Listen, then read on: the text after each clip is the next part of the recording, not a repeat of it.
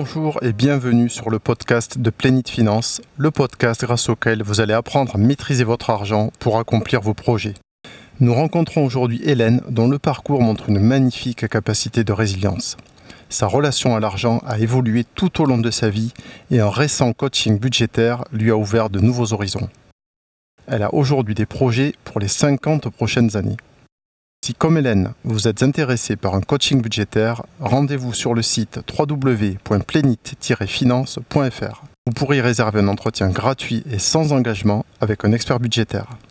Allez, il est temps de retrouver notre invité du jour. Bonjour Hélène. Bonjour Xavier. Un petit peu comme il est de tradition, je vais te demander de façon assez ouverte et très libre de te présenter. Oui, alors euh, je m'appelle Hélène, me présenter, alors qui je suis ben, Je suis une femme euh, métisse français par euh, le père et puis malgache par la mère. Donc euh, deux, deux cultures, c'est ça le métissage, c'est vraiment intéressant. Je suis curieuse, je suis intelligente, je le crois en tout cas. je suis indépendante, euh, voilà qui je suis. Je suis quelqu'un de souriant, très très sociable. Euh, j'aime faire la fête, euh, voilà ce qui me définit. Voilà. Sinon, j'ai un métier parce que la plupart du temps les gens se présentent sous le sous l'angle du métier. Oui. Mais je, je préfère me présenter moi sous l'angle de mes qualités et puis de ce qui fait que que je suis moi. Je suis maman. Je suis maman d'une fille unique, mais je suis aussi grand-mère de de, de, trois petits enfants. Félicitations. Et puis euh, je suis juriste et puis je suis aussi euh, à mes heures perdues formatrice et puis encore euh, à d'autres heures perdues, euh, coach en relooking. Coach en relooking, ok. C'est une, une, activité toute naissante, débutante, ah, mais euh, voilà, voilà. C'est mon dernier challenge de, de, de cette année-là. Donc voilà, je suis tout ça. C'est beaucoup. Alors on va essayer de détricoter tout ça, que tu nous expliques comment tu as euh, réussi à être tout ça à la fois. Peut-être que tu nous expliquer dans quel environnement euh, tu as grandi, cet environnement métissé dont tu nous as parlé. Oui, alors un environnement métissé, mais euh, très français hein, quand même, parce que je, je, suis née à Madagascar et je suis arrivée en France, j'avais un an. Donc j'ai vécu en fait toute mon enfance, enfin voilà, depuis l'âge d'un an jusqu'à maintenant, je n'ai vécu qu'en France. Donc, euh, je n'ai de, de, malgache que le côté de ma mère, que le côté de ma mère, mais mais c'est un côté plutôt un peu exotique, on va dire. Euh, maman a apporté quelque chose dans, ma, dans mon éducation. Euh, peut-être le, le, côté très sociable, très très à l'aise avec le corps, le côté un peu voilà, le côté un peu africain, hein, c'est un peu physique, voilà. Hein, maman elle m'a apporté ça et puis euh, voilà. Et puis mon père, par contre, ça a été tout, le côté éducation euh, euh, française. Alors j'ai eu une enfance vraiment très particulière dans le sens où j'ai grandi dans une famille où à l'époque on était communiste de père en fils. Ah.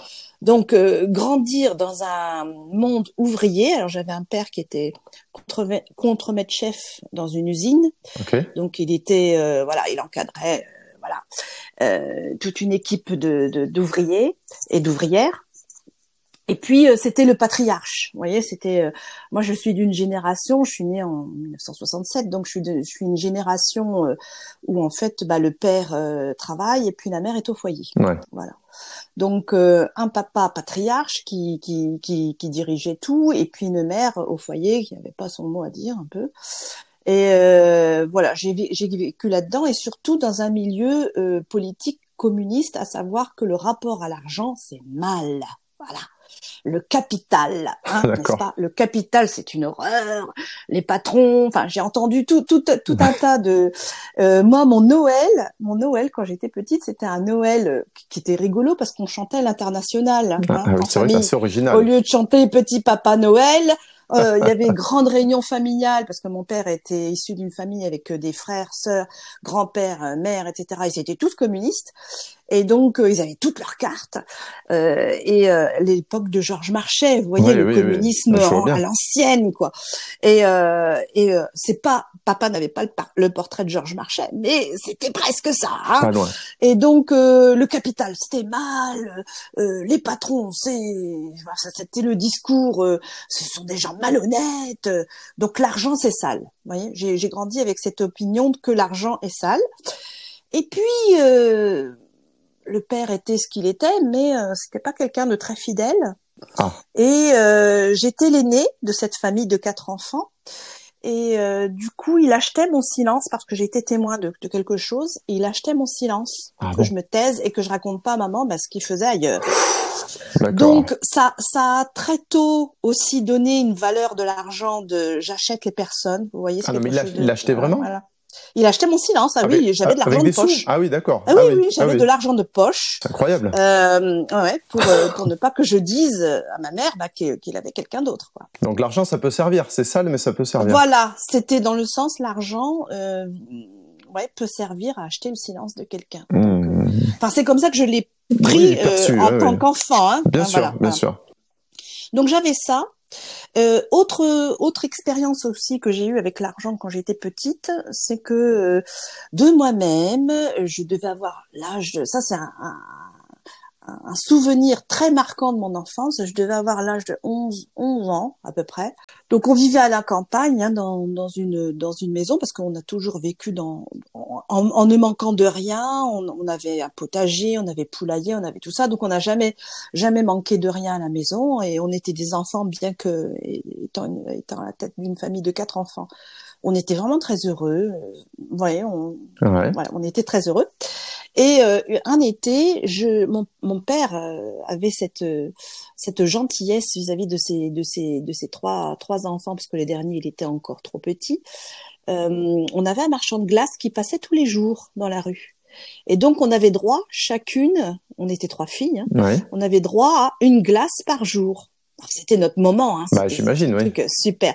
Donc mon père nous donnait un franc. À l'époque, c'était un franc il nous donnait un franc, puis on allait euh, au marchand de glace, on était petite, on courait, puis on y allait, quoi. Et moi, je devais avoir l'âge de 10 ou 11 ans, et je me suis privée tout l'été ah. de ma glace, de ma glace, pour garder mes 1 franc. Ah, tu avais un objectif, donc. J'avais un objectif qui était euh, ce qu'il était, hein, parce que j'étais vraiment, voilà, c'est ma nature. Je voulais offrir un Noël à mes sœurs. Oh. Je voulais être faire un cadeau de Noël pour mes sœurs. Magnifique. Donc mon père, mon père était interpellé. Il me dit mais pourquoi tu t'achètes pas de glace? Et euh, mes sœurs, les saletés qu'elles étaient, parce que c'était des deux petites sœurs qui étaient juste après moi, elles venaient manger leur glace sous mon nez, sous mon nez. Hein. Et mon père me disait mais pourquoi tu t'infliges ça? Et donc j'avais dit à mon papa, euh, à part de mes sœurs, mais c'est parce que je voudrais offrir un Noël, je voudrais faire le Père Noël cette année. Il avait trouvé ça très très beau. Ah bah oui, tu peux aller. Ah oui, oui c'était louable. Eh ben oui, six mois avant, tu te, tu te rends compte, hein, tu te rends compte, hein. Donc j'ai épargné, j'avais mis ça dans une tirelire, et puis j'avais surtout caché la tirelire que je croyais être cachée dans un endroit qu'on ne pouvait découvrir. Sauf que ma peste de Catherine, sœur qui était juste après moi, avait découvert où j'avais mis mon, mon, pécule.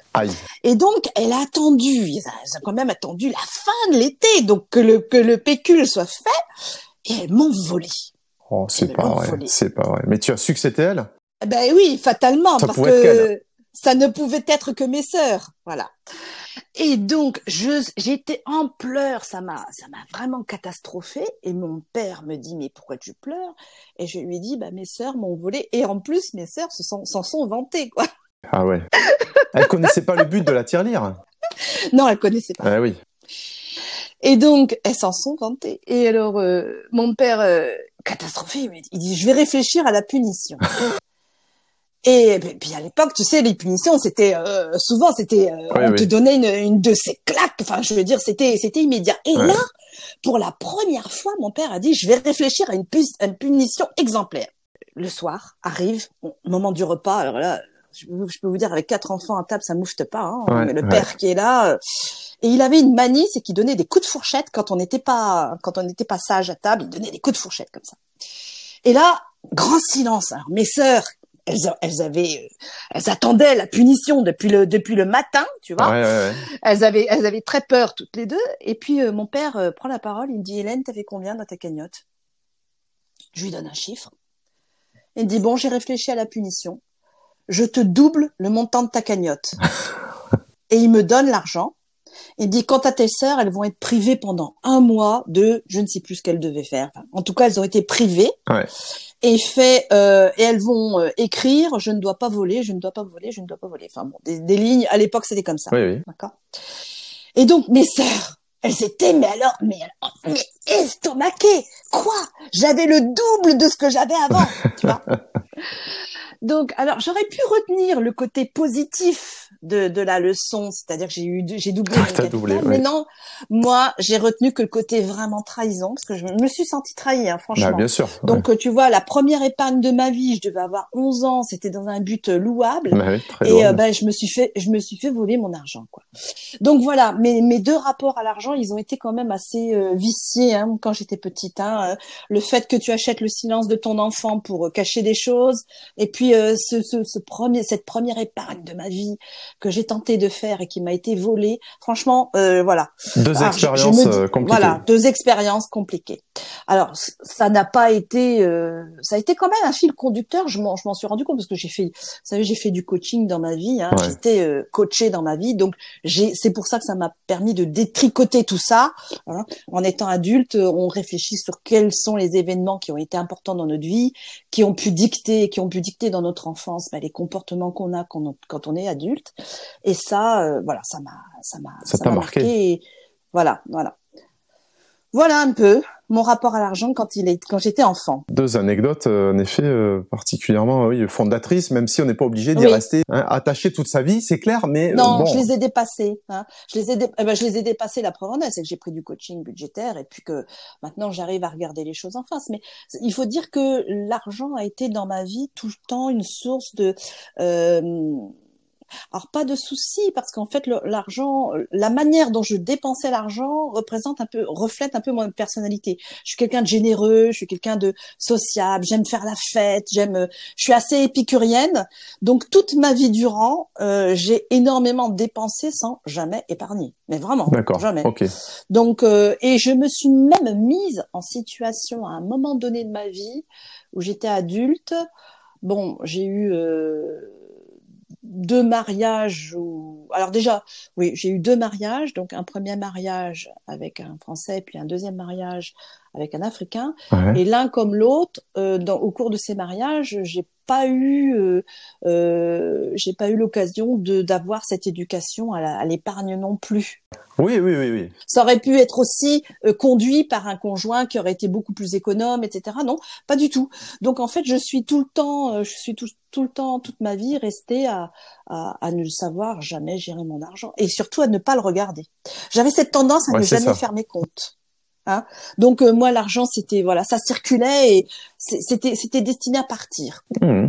donc ça t'a apporté une satisfaction. Tu, finalement t'as pas eu tellement à t'en occuper, tu vas en avoir assez à peu près pour faire ce que tu avais envie de faire. Sauf que je me suis mise en, danger quand ah. même. Je me suis mise en danger dans ma vie en tant qu'adulte. J'ai eu une période où en fait euh, avec le père de ma fille, donc mon premier mari français, on a, on avait acheté un, appartement, un, achat, on a fait un achat immobilier euh, qu'on a revendu avec une belle plus-value. Et cette plus-value, je devais avoir l'âge de 30, 30, entre 30 et 35 ans quand j'ai divorcé, parce que je me suis mariée très jeune. Euh, cette plus-value, elle a fondu comme neige au soleil, parce que j'ai, voilà, j'ai. Ouais, dans les dépenses de tous les hein. jours. Voilà. Voilà, ouais, ouais. Puis non, je me suis fait plaisir. Hein. J'ai, j'ai fait, j'ai fait des voyages, j'ai fait des choses comme ça. Donc, euh. Mais j'ai quand même souhaité réinvestir dans un achat immobilier. J'ai voulu en fait me prouver à moi-même que j'étais capable d'investir dans un achat immobilier. Mais ça a été un achat immobilier catastrophique parce que j'ai acheté dans de l'ancien avec travaux et là je me suis enlisée, ah oui, enlisée euh, parce que bah, j'étais toute seule et que une femme seule, on a beau dire, hein, on a beau dire, mais euh, une femme seule euh, face à des, des, des corps de métier qui, qui vous baladent euh, entre le plombier, les électricien, etc. Euh, ça m'a coûté les yeux de la tête. Donc finalement, mon achat immobilier, mon, premier achat immobilier à l'âge de 37 ans, je crois, même pas, euh, s'est avéré être une catastrophe financière. C'était pour ta résidence principale? Pour ma résidence principale, ouais. Ouais, ouais, ouais, ouais. J'ai quand même pu revendre euh, bien. Ah. Sans déficit, mais avec tout juste, tout juste ce qu'il fallait quoi pour recouvrir l'emprunt le, et c'est tout. Mais ça m'a vraiment créé des soucis, euh, des soucis de santé même parce que je, je me suis fait opérer d'une, d'une sciatique à l'époque parce que j'avais trop de, trop de problèmes entre ce qu'on m'annonçait comme montant et puis ce qui était réellement à, à, à dépenser. Enfin bon, bref, je me suis retrouvée vraiment avec un achat immobilier très difficile à assumer et euh, bah, de l'achat immobilier d'une, d'une, d'une, d'une résidence d'un appartement qui était euh, euh, très bien situé dans une banlieue chic de Paris, je me suis retrouvée en HLM euh, dans une banlieue bien moins chic et, et très populaire. Donc euh, la, la, la, la, chute a été un peu dure. Ouais, je comprends. la chute a été un peu dure. Et euh, mais je m'en suis sortie quand même. Je, voilà, je suis une battante, donc j'ai quand même réussi à, m'en sortir. J'étais certes en HLM, mais au moins j'avais mon, auto, mon autonomie. Oui, oui, je, je n'avais plus de soucis de voilà. Et puis j'ai eu, j'ai rencontré un autre, un autre homme, donc j'étais mariée avec un Africain. Et là, euh, j'ai eu d'autres soucis, euh, d'autres soucis financiers avec cet homme parce que je me suis aperçue qu'il avait fait des, des, des, crédits à mon nom en imitant ma signature. Donc euh, voilà, j'étais un petit peu, vous voyez, donc je suis pas restée très longtemps mariée avec cet homme-là. Alors ça n'a rien, à rien, ça n'a rien à voir avec la, la, la nationalité hein, ni sa culture. Hein. J'aurais, j'aurais pu tomber sur sur un Français qui aurait fait la même chose. Hein. Mais du coup, ça m'a mis dans une situation où en fait, je me suis trouvée en surendettement.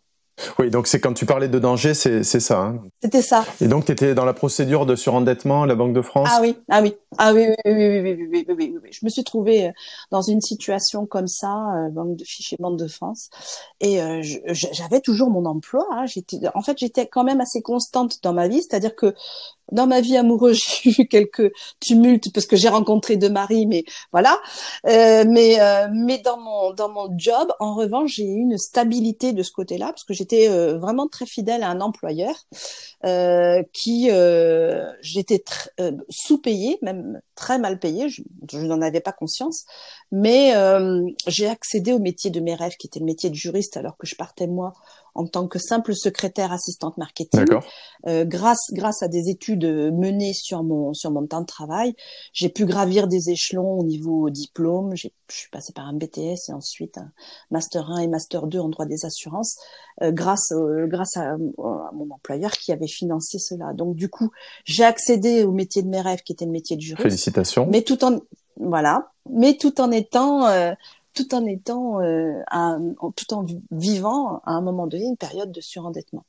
Et période de surendettement que j'ai cachée, que j'ai ah cachée évidemment à tout mon entourage. Donc je ne montrais pas euh, que j'avais des fois, euh, euh, on avait une cantine scolaire et il y avait des fois je pouvais pas mettre de l'argent sur ma carte de cantine. Hein. Mmh mmh Donc j'ai vécu des moments vraiment très très durs, hein, très très durs.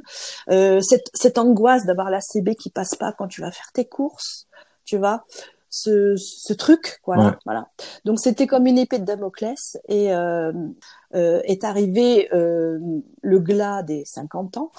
le glas, On va dire c'est le glas. Non, non, mais c'était pas un glas pour moi.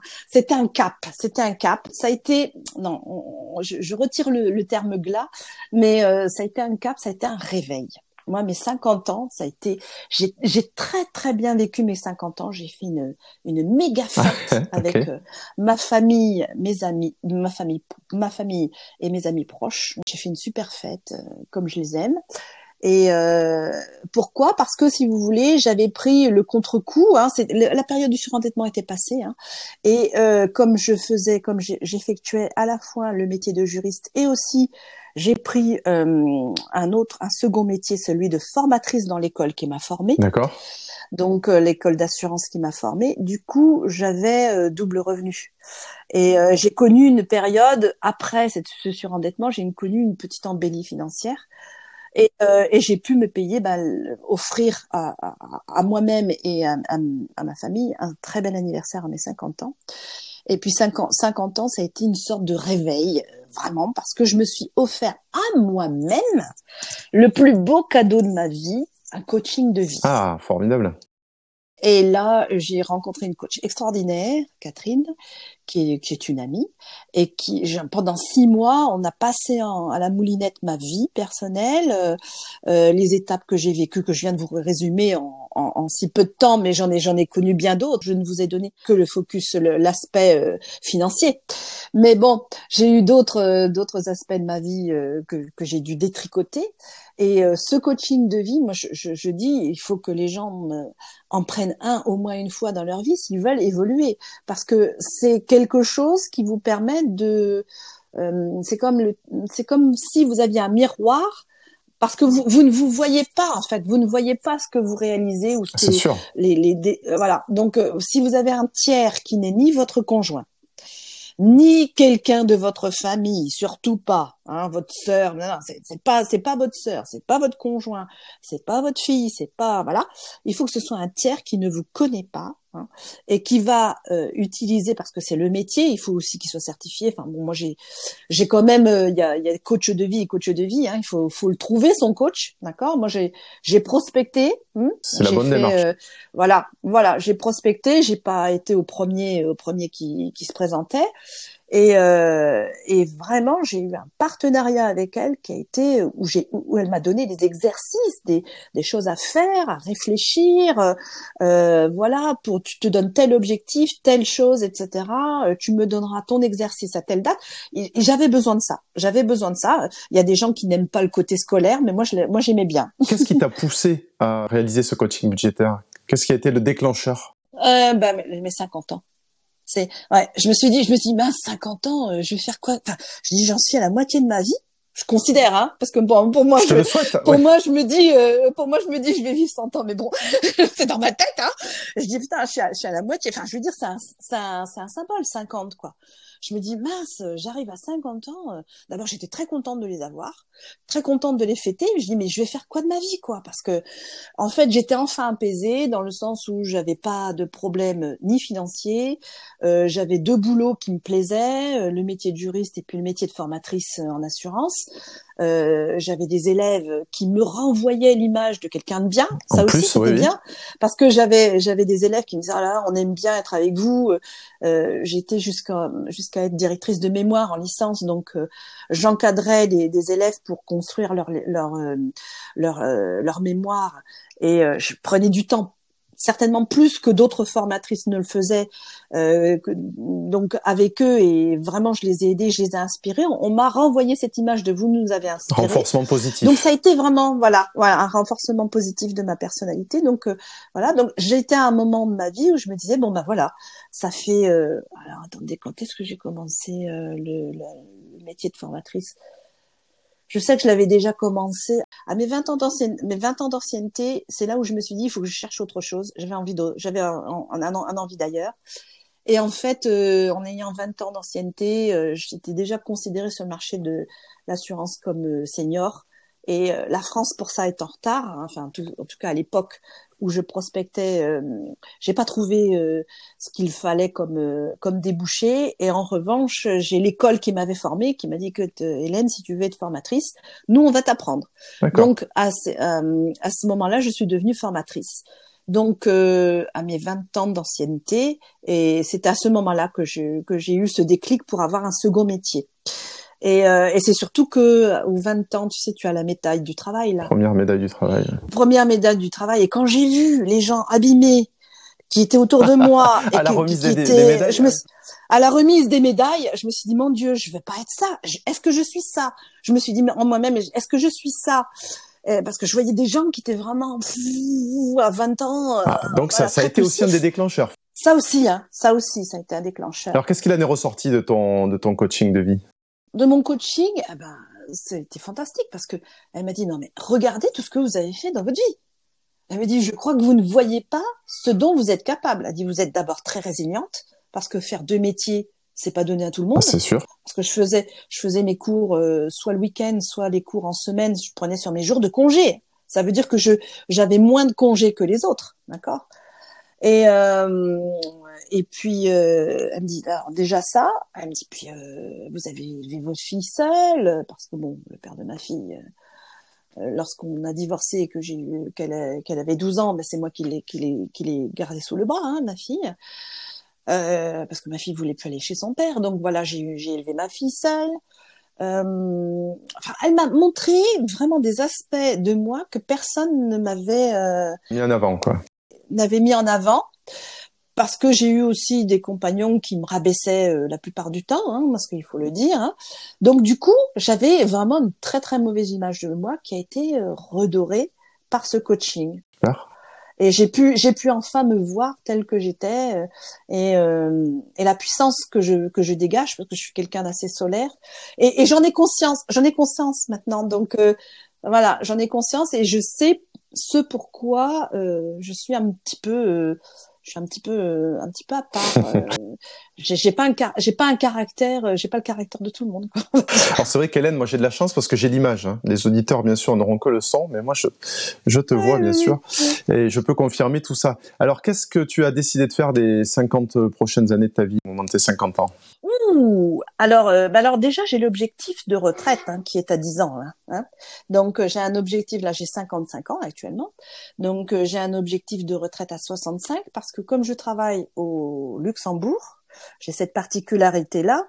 Euh, bah d'ailleurs, tiens, voilà, ça, alors ça, ça, ça a été euh, pour vous dire un petit peu aussi le, le côté euh, argent, euh, l'évolution dans l'argent. D'abord, c'était il y a quatre ans, j'ai décidé de quitter mon employeur à l'âge de 52 ans. C'est vrai que c'est fort. 52 ans, fallait le faire. Hein. J'ai décidé de quitter mon employeur. Pourquoi? Euh, J'avais tout simplement une raison, c'était que j'avais 27 ans d'ancienneté auprès de, du même employeur. 27 ans d'ancienneté ou de service en service, je suis devenue l'ami des gens qui avec qui j'étais. Donc j'ai participé à des mariages, des, des baptêmes, des Donc euh, j'étais euh, j'ai été toute ma vie euh, une salariée dévouée vraiment. J'avais le ce pan de ma vie qui était stable, c'était le pan professionnel. Et, et au bout de bah, quand quand tout était tout quand tout allait bien, c'est-à-dire ma fille n'était plus à mon domicile, elle avait, elle, avait, pris son envol assez tôt.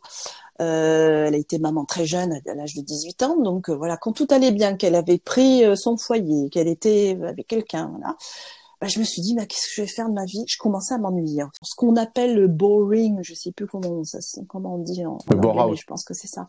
le bore out, voilà, le bore out. Bah, moi, je l'ai vécu. C'est-à-dire que n'en déplaise à mes amis qui étaient autour de moi, je, je, je les adore, hein, mais je m'ennuyais même avec mes amis je m'ennuyais. Euh... Ah non non non, mais vraiment, j'avais j'avais besoin de renouvellement. j'avais besoin d'un challenge. Il me fallait du changement. Et alors euh, là où j'ai surpris tout le monde, c'est c'est mon employeur parce que on pensait que je faisais partie des meubles, mais vraiment. 27 ans d'ancienneté, vous imaginez, et 52 ans euh, encore plus. Euh, moi, j'ai surpris, euh, j'ai bluffé tout le monde, j'ai surpris tout le monde. Ma famille en, en premier, parce que ma fille mes mères, euh, mes, mes parents, enfin mes sœurs, tout ça, ils, s'attendaient pas à ça. J'ai fait ça dans le plus grand secret, grâce au coaching ah de vie. Hein. Grâce au coaching de vie, quelque part, c'est pas elle qui m'a qui m'a qui m'a dit il faut que tu changes. Non, c'est c'est ma vision de moi-même et ma vision de, de mon de mon entourage qui a fait que voilà, j'en ai eu cette conclusion là. Et pourquoi tu l'as fait dans le secret? Je l'ai fait dans le secret parce que je me suis, parce que je, ma coach de vie m'avait dit, Hélène, si tu fais quelque chose pour toi, n'en parle pas. Parce que la plupart du temps, les gens autour de toi vont te donner, vont projeter leur propre peur.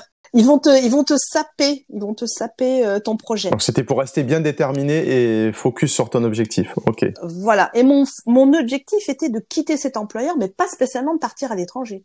Je, je cherchais un autre emploi à 52 ans. Donc j'ai prospecté et est arrivé un cabinet de recrutement du Luxembourg. J'en ai eu deux successivement à, à trois, trois mois d'intervalle. Alors le premier j'ai refusé parce que je me suis dit le Luxembourg, je vois pas. Euh, c'était c'était exotique et puis pour moi c'était trop loin. Le premier j'ai refusé. J'étais en France, hein, j'étais en France, en région parisienne. Et puis le deuxième cabinet de recrutement qui est venu, là cette fois était excellent parce qu'il a une approche euh, psychologique euh, il a en fait, il, a vraiment euh, attisé mon ma curiosité et euh, il m'a montré tous les avantages de travailler au Luxembourg. Et là, euh, et là, je me suis dit bah pourquoi pas. Euh, en plus, c'était pour faire le métier de juriste euh, chez chez un banque assureur, comme je le comme je l'étais déjà chez un banque assureur. Mais je me suis dit peut-être qu'en étant dans un pays différent, je vais vivre autre chose. Donc c'était vraiment cette motivation là. Je suis allée aux entretiens et contre toute attente, franchement, je j'y suis allée vraiment cool, hein, en me disant bon, euh, je tente et puis on verra. Ça sera une expérience, voilà. Voilà, ça sera une expérience. On m'a payé le, billet de TGV, donc euh, je me suis dit bon, c'est tout bénef. J'ai passé un week-end, j'ai passé un week-end au Luxembourg, ça tombait bien. Et euh, moi qui avais tout caché à ma famille, hein, à tout le monde, hein, j'étais j'étais dans le TGV quand ma fille m'appelle. Et et ma fille, je, je, je discutais avec elle, elle me dit, elle dit t'es où? Je dis, bah, je suis... Hein et j'ai l'annonce du TGV. Mince, grillé. grillé. Elle dit, mais t'es où là? Je dis, oh, mais je, je... Luxembourg. Quoi? Voilà, donc c'est comme ça qu'elle a découvert. Donc euh, voilà, bon, ça s'est bien passé, l'entretien s'est bien passé. J'ai eu trois mois pour me donner ma démission à 52, 52 ans. J'ai donné ma démission, j'ai fait une belle lettre de démission. Et, euh, et, et, je suis partie et euh, il y a plein de gens qui se sont dit oh là là à ton âge comment ça se fait? Bah, bah, une fois que je l'ai dit hein? Oui là tu as entendu tout ce que tu aurais pu attendre en amont. J'ai entendu tout ce que j'aurais pu entendre en amont. Donc je m'y étais préparée. J'avais ma coach qui m'avait qui m'avait déjà bien préparée donc je le savais. Et puis, euh, et puis, et puis, j'ai quand j'ai quand je quand j'ai dit j'ai quitté la France, j'ai tout quitté, c'est-à-dire mon appartement, j'avais que j'étais qu'en location, hein. mais j'ai j'ai tout revendu, tout donné, enfin voilà, je, je repartais de, de, zéro quoi. Voilà, c'était ma volonté. Et je suis arrivée au Luxembourg, euh, bah, j'ai loué, euh, à meubler, et puis bah j'ai j'ai eu un nouveau travail, de nouvelles personnes, du nouveau droit à prendre, donc c'était excitant, euh, droit, le droit du Luxembourg, euh, un univers financier tout à fait, waouh, tout à fait à l'opposé de, de l'univers de l'assurance euh, euh, pépère et tranquille de, de la France. Donc c'est vraiment un univers boursier. C'est une clientèle wealth, c'est du wealth management, donc clientèle euh, très très très fortunée, donc à des niveaux de placement financier incroyables, vraiment incroyables. Euh, donc un, un, univers complètement différent. Ok. Et j'y suis encore, euh, je travaille toujours dans ce, dans ce milieu-là. Félicitations, c'est vrai que c'est à 52 ans, pas évident ce genre de remise en question, changer d'employeur, ah changer de pays, euh, reapprendre une nouvelle réglementation. c'est clair que c'est costaud. C'est costaud. Et tu es toujours formatrice par ailleurs? Alors j'ai continué, j'ai continué euh, ben, en tant que grâce au Covid en tant que formatrice à distance j'ai continué, mais là j'ai arrêté. Ça fait depuis un an, j'ai arrêté. Je me dis ça, ça aussi, ça fait plus de huit ans que j'ai été formatrice, donc euh, voilà, je, je, passe à autre chose là maintenant. Je passe à autre chose. Alors, on a commencé à l'évoquer tout à l'heure, Hélène, le coaching budgétaire, on l'a effleuré. Est-ce que tu peux nous dire euh, pour quelles raisons tu y as eu recours? Alors justement, alors vous allez voir que c'est assez surprenant parce qu'il y a des gens qui, qui font peut-être le, le, coaching à un moment où ça va mal. Moi, c'est au moment où ça allait bien. Euh, en fait, le fait d'être passé du, d'un, salaire français à un salaire luxembourgeois, je peux vous dire que j'ai doublé mon salaire. Donc, c'est pour vous dire que, alors je ne sais pas si des gens vont m'écouter, mais venez travailler au Luxembourg, hein, je vous assure. Euh, les salaires sont mirobolants. Un peu comme en, un peu comme en Suisse, vous voyez, quand euh, quand les Français euh, sont frontaliers, vont là, et eh ben voilà, c'est un peu ça. Et, et donc j'ai j'ai presque doublé, j'exagère pas quand même, j'ai presque doublé mon salaire et je me suis dit, Hélène, il faut pas que tu recommences ta bêtise de dépenser sans compter parce que là, je, je recommençais, étant donné que j'avais cette manne financière nouvelle, je recommençais à, voilà. Tu augmentais ton train de vie. Voilà, j'augmentais mon train de vie. Et là, je me suis dit, ne refais pas cette bêtise-là. Il faut maintenant que, bah, que tu, tu saches épargner, capitaliser dans l'objectif d'un jour faire un achat immobilier. Et cette fois, tu feras un achat immobilier clean, quoi. Tu vois, bien, voilà, qui sera, voilà. Oui, oui, oui, oui. Plus simple que le précédent. Et, euh, et voilà, c'est comme ça que euh, j'ai connu euh, Finance et que voilà, je, je suis très contente. Ça fait trois ans, euh, bah, ça fait presque quatre ans maintenant, hein, puisque je suis, je suis arrivée en 2019.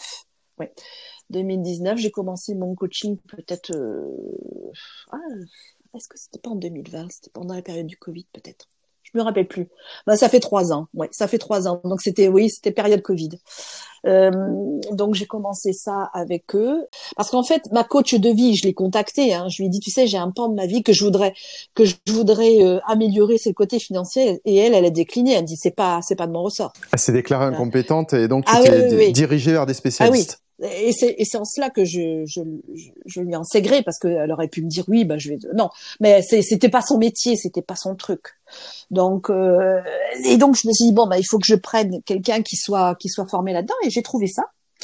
Et euh, et je suis avec un avec le même coach qui est qui est presque un ami parce que ça fait trois ans ça fait trois ans qu'il examine à la loupe mes, mes comptes et euh, avec qui je discute, ben forcément on échange. Hein, et, euh, et, Christophe, il est vraiment enfin fort, fantastique.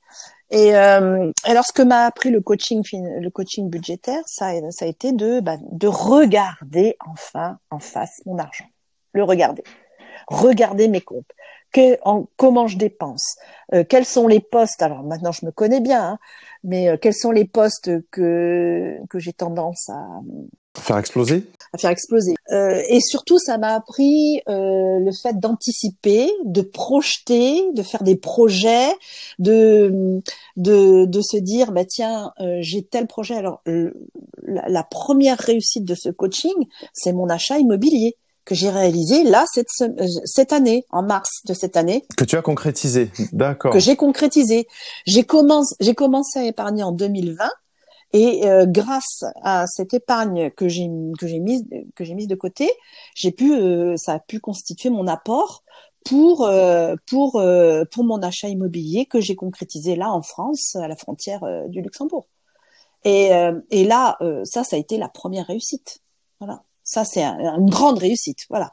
Qu'est-ce que ça a changé dans ton quotidien enfin, En termes de dépenses, tu as des postes vraiment sur lesquels tu as, tu as coupé, d'autres euh, où tu as changé de comportement? Oui, oui. J'avais tendance à aller souvent au restaurant, par exemple. Hein. J'avais cette tendance-là hein, quand j'étais au Luxembourg, quand j'étais, euh, j'habitais. J'avais cette tendance à beaucoup, beaucoup, beaucoup aller au restaurant. Et finalement, je me dis, euh, bah, c'est de l'argent qui qui part euh, dans des choses futiles quoi. Donc euh, et, et, et, puis j'ai connu aussi tout ce qui était Uber Eats. Ah, oui. C'est comme je suis célibataire, euh, je travaille énormément le soir, je rentre, je suis crevée, Uber Eats. C'est pratique. Donc bon bah ce poste là, il a été maîtrisé. Voilà il a été maîtrisé parce que j'ai pris aussi euh, un engagement vis-à-vis de moi-même, c'est de mieux me nourrir.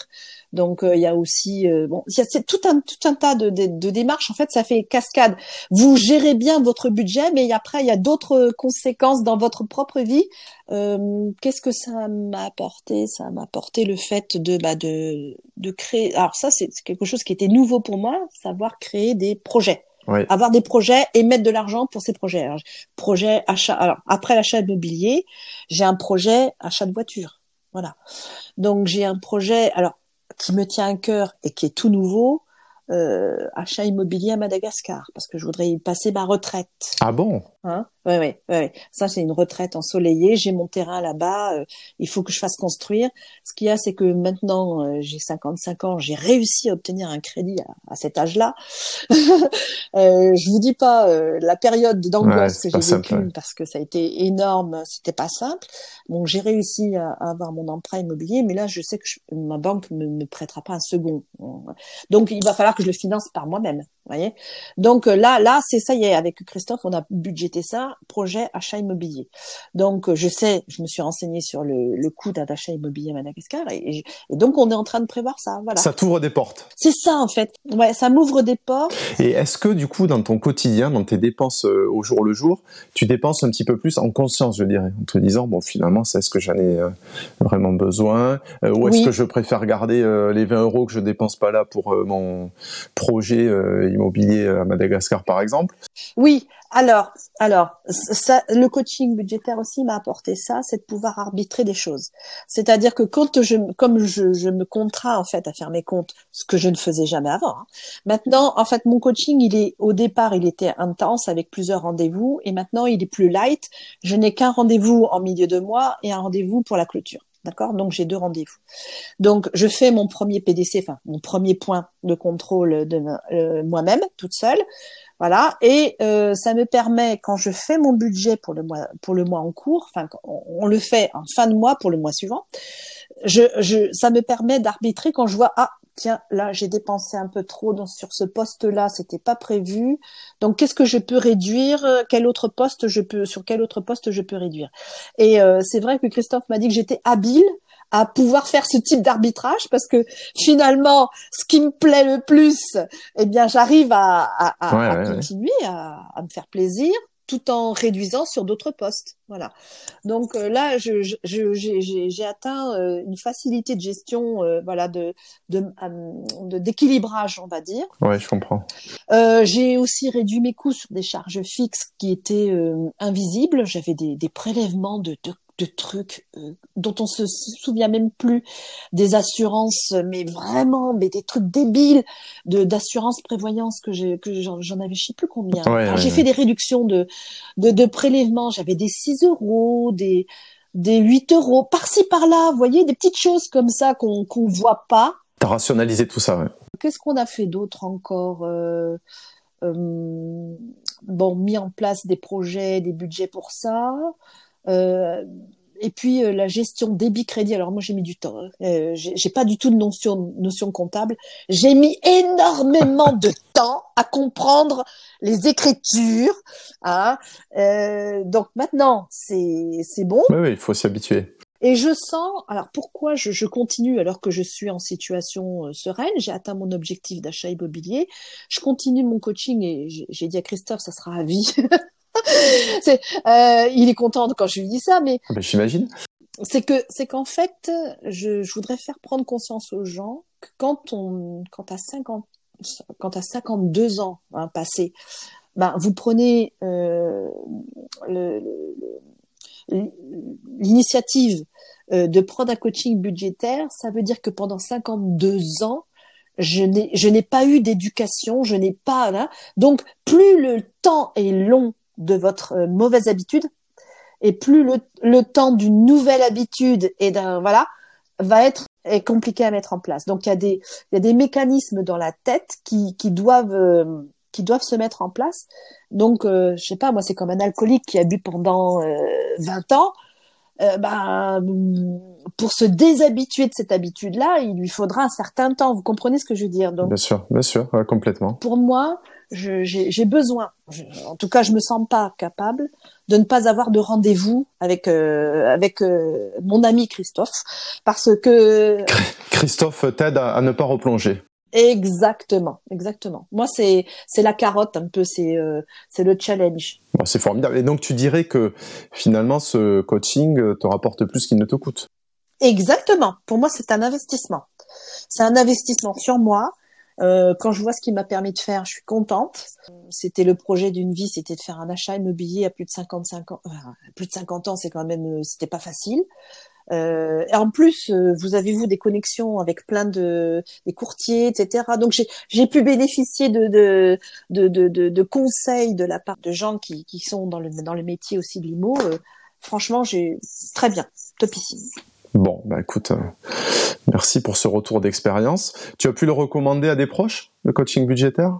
Bah, curieusement, c'est étonnant, mais c'est pas quelque chose que je que je partage facilement. D'accord. Parce que euh, j'ai peut-être encore cette culture de l'argent un peu tabou. Ouais, ouais, ouais, ouais. ouais. Alors si je, je l'ai déjà dit à une personne qui me disait qu'elle avait du mal à, gérer son budget. Une personne que je sens dans la difficulté, je lui dis. Mais je je suis pas de celle qui va dire ah ben moi je fais un coaching budgétaire, euh, voilà, je je vais pas l'étaler. Euh, non non non non. C'est pas quelque chose que je dis. Alors, j'ai entendu le témoignage d'Alexia, là, le dernier que vous aviez, qui était vraiment très, très intéressant parce que elle, au contraire, elle le dit à tout le monde. mais moi, je, je, me suis dit, moi, pas du tout. Moi, pas du tout. Moi, pas du tout, parce que je me dis, bon, ben, bah, chacun a hein, son vécu. Hein. Ah, mais on le vit tous euh, différemment. Hein. C'est assez ah intime aussi. Hein. Alors, Hélène, j'aimerais qu'on revienne sur euh, un point euh, indépendant de tous les aspects budgétaires et financiers, enfin, a priori indépendant, mais à savoir, qui concerne ta relation euh, à Madagascar. Tu peux nous expliquer, euh, donc tu as passé ta première année là-bas, tu souhaites y passer ta retraite.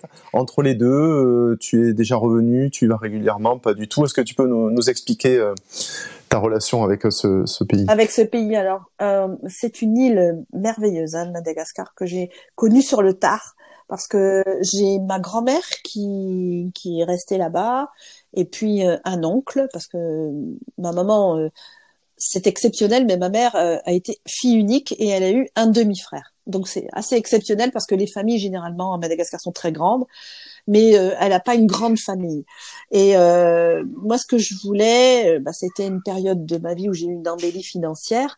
Je, je suis retournée sur Madagascar pour connaître ma grand-mère. Donc j'ai eu cette, cette, cette chance d'avoir connu ma grand-mère.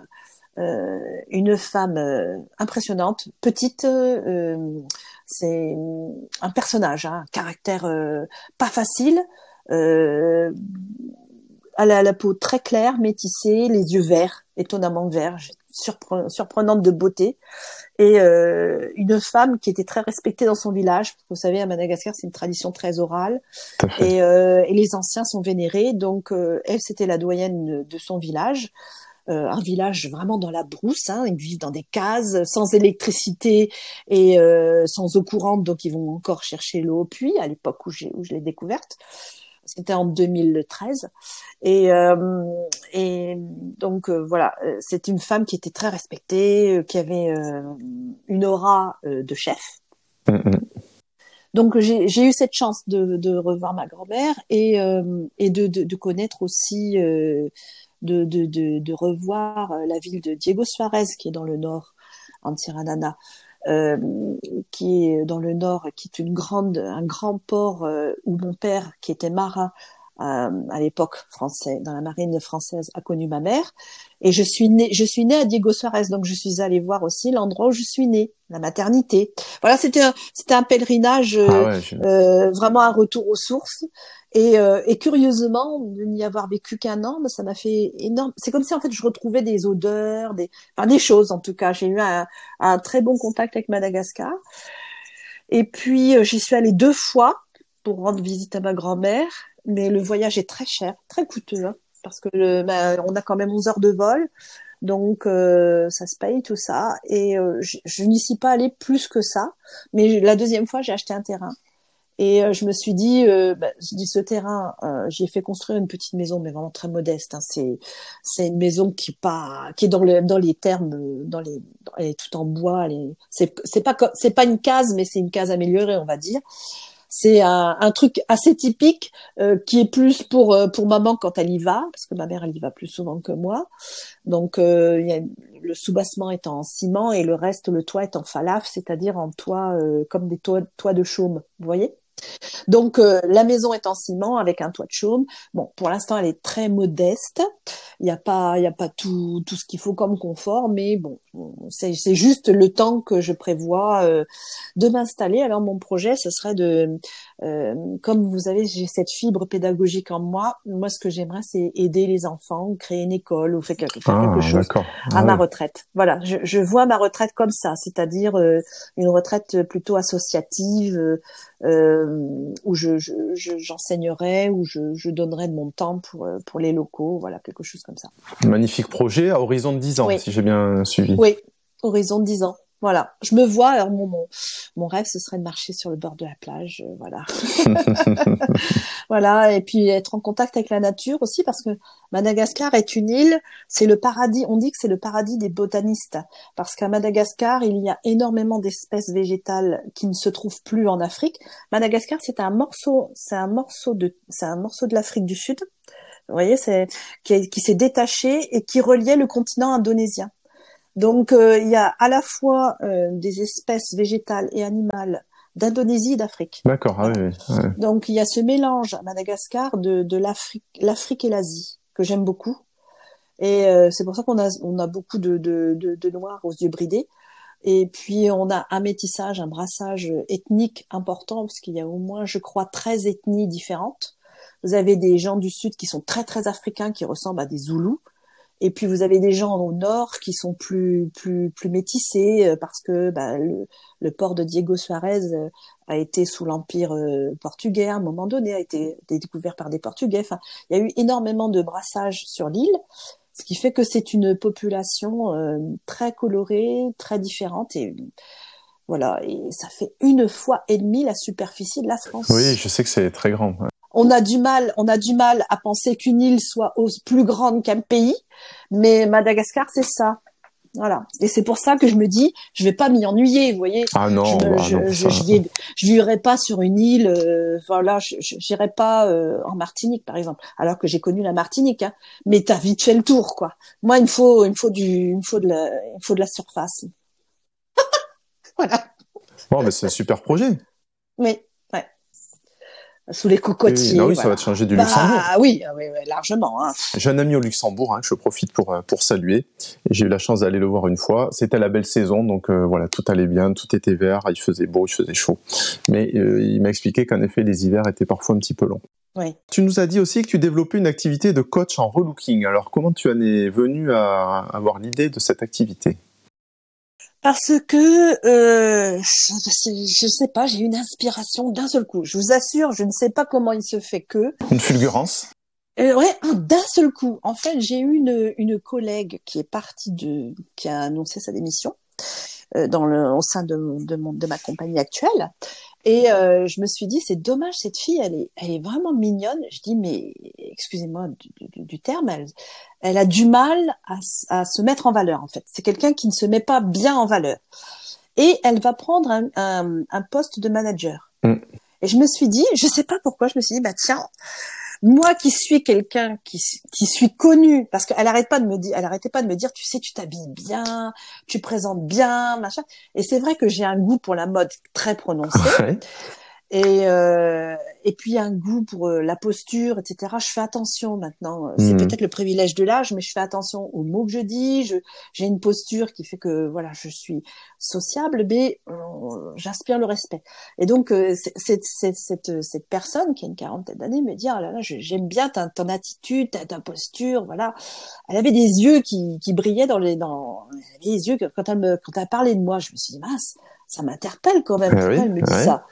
Et du coup, je sais pas, il y a une association d'idées qui s'est faite et euh, je me suis dit bah tiens, je vais l'aider à avoir non pas être moi, mais je vais l'aider à euh, changer son image ou améliorer son image parce qu'en en fait, elle a un déficit d'estime d'elle. D'accord. Et je me reconnais, je me reconnais là-dedans parce que j'ai eu ce, ce, ce déficit d'estime de soi, qui est différent de la confiance en soi. Hein. L'estime de soi, c'est autre chose.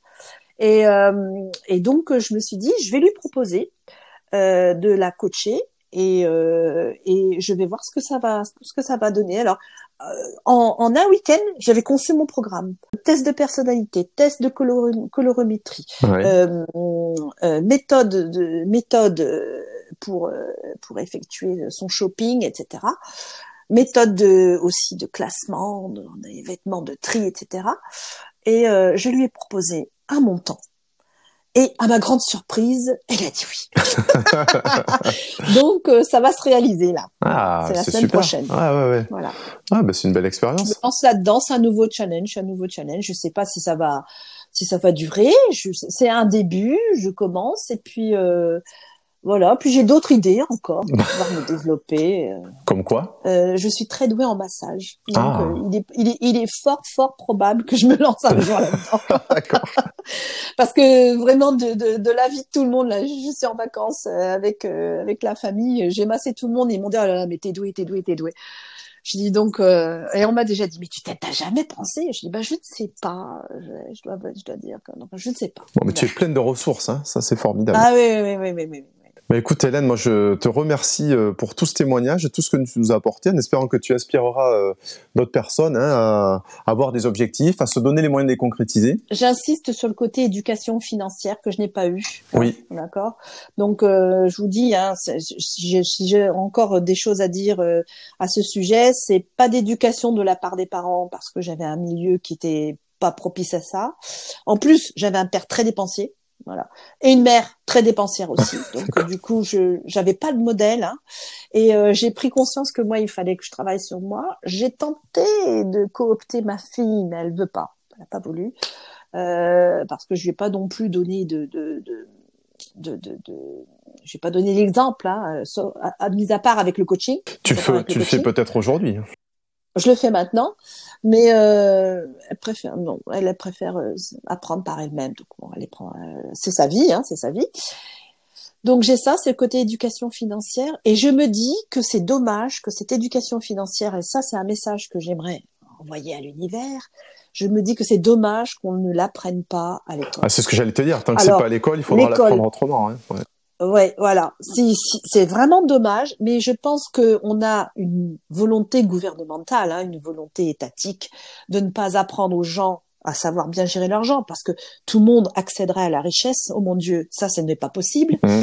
Donc, euh, du coup, euh, il faut que les gens restent, ben, restent comme ils sont et qu'ils soient un peu passifs avec leur argent et non pas actifs avec leur argent. Il y a, il y a, quelque chose au-dessus de nous qui fait que on, ne nous apprend pas à gérer l'argent comme une énergie. C'est parce que l'argent c'est une énergie hein, quelque Bien part. Sûr. Donc on nous apprend pas à gérer cette énergie. Et euh, au contraire, tout est fait pour que, bah déjà, vous voyez, on n'expose pas euh, combien on gagne, on cache, on cache. Tout à fait. Et puis, et puis, on a une éducation en France qu'il n'y a pas au Luxembourg. Hein. Je, là, je vais vous faire un parallèle avec le, le, changement de culture. En France, on a une éducation où la richesse est suspecte. Oui, c'est vrai.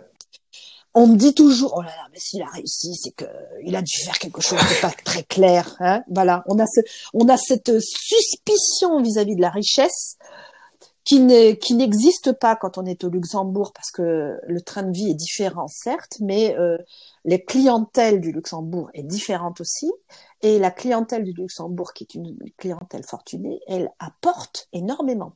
Alors, ce que, ce que le gap que m'a que, que m'a permis aussi de voir, que m'a permis aussi de voir le coaching budgétaire, c'est que ce qu'on me disait quand j'étais petite, capital égale salle, donc capital n'est pas salle, d'accord? Le capital, ça peut t'apporter du, ça peut te procurer du bien-être. D'accord? Euh, C'est comment on utilise son capital qui est qui peut être détourné, dévoyé, etc. Mais si tu es bon dans ton cœur, pourquoi est-ce que tu ne feras pas de mauvaises choses avec ton capital, bien tu sûr. Tu feras pas de mauvaises choses, d'accord? Donc ça, le coaching budgétaire me l'a appris. Et puis le fait de venir travailler au Luxembourg, est-ce que vous imaginez, moi, petite fille de communiste, mon père se retournerait dans sa tombe s'il savait que je sers des clients fortunés? Hein, d'accord?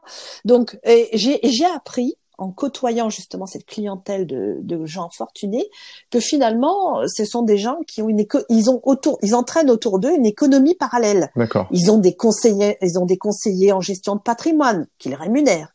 Ils ont des fiscalistes qu'ils rémunèrent. Ils ont des avocats qu'ils rémunèrent. Enfin, je veux dire tout autour tout un écosystème voilà qui profite tout un écosystème qui profite et, euh, et donc, je, en vivant au Luxembourg, en ayant aussi euh, ce, ce, ce, côté euh, frontalier, parce que désormais j'habite la France à la frontière. J'ai vécu au Luxembourg, mais maintenant je suis revenue en France où j'ai fait mon achat immobilier. Et, euh, et ce côté où, où il y a une manne de, de Français qui traversent la France, enfin qui traversent la frontière pour venir travailler au Luxembourg, je me dis que vous voyez, c'est, l'argent va à l'argent. Il y a, il y avait quand, il y a quand même des gens modestes qui bénéficient de cette richesse-là. Vous voyez? Donc le, le, capitalisme, il faut qu'on arrête de le voir comme une bête noire. Et, euh, et ça, c'est mon, c'est mon changement de, de, de, de mindset que j'ai que j'ai pu avoir grâce au coaching budgétaire, mais aussi au métier que j'exerce. Vous voyez? Donc cette vision de l'argent, elle est différente grâce à ça. Et puis le côté éducation financière, je trouve ça dommage qu'on n'éduque pas les enfants dès le plus jeune âge. Parce que ça, euh, je me dis, en tant que parent, on a une responsabilité vis-à-vis de nos enfants clair. et leur apprendre à épargner. Alors moi qui suis très euh, versée dans tout ça, j'achète, j'ai acheté des petits livres pour mes petits enfants sur bah, comment comment comment épargner très tôt. Je leur je leur envoie un petit peu d'argent et je leur dis alors qu'est-ce que vous avez fait de, de votre argent? Je leur pose des questions et ça n'est pas du tout tabou. Ouais, ouais. Oui, déjà, ils auront, euh, n'auront pas peur de l'argent, ils verront ça comme euh, pouvant créer des opportunités, et donc c'est positif. J'ai une petite fille, l'aînée, qui, est, qui, elle garde son argent. C'est le, c'est la trésorière. C'est l'écureuil. Elle garde. Et j'ai, voilà, c'est l'écureuil. Et j'ai mon petit-fils qui me ressemble comme de goutte d'eau, il est très solaire et tout. Alors lui, il claque. Voilà, lui, il dépense. Bon, voilà. Mais euh, c'est marrant, hein c'est marrant de voir ça déjà. Déjà, déjà des relations très différentes, oui. déjà des relations très différentes. Et moi, si je pouvais dire un conseil à quelqu'un, ça serait ça, c'est éduquer vos enfants. À donnez-leur, n'ayons pas peur de regarder l'argent, quoi. N'ayons pas peur de le regarder en face. Je retiens, je retiens. Je pense que les auditeurs euh, pourront aussi euh, profiter de ton conseil. Mmh. Je te remercie beaucoup, Hélène, pour tout ce que tu nous as apporté aujourd'hui. Mmh. Au plaisir de rééchanger avec toi. Bien sûr. À bientôt. Bye bye. Au revoir. Au revoir. Merci d'avoir écouté cet épisode. Si vous êtes encore là, c'est que vous êtes peut-être, comme Hélène, intéressé par un coaching budgétaire. Vous pouvez alors vous rendre sur le site www.plenit-finance.fr pour réserver un entretien gratuit et sans engagement avec un expert budgétaire. Si vous souhaitez sortir du cercle vicieux du découvert, réussir enfin à épargner régulièrement ou gérer vos finances en tant qu'indépendant, n'attendez plus. À très bientôt pour le prochain épisode.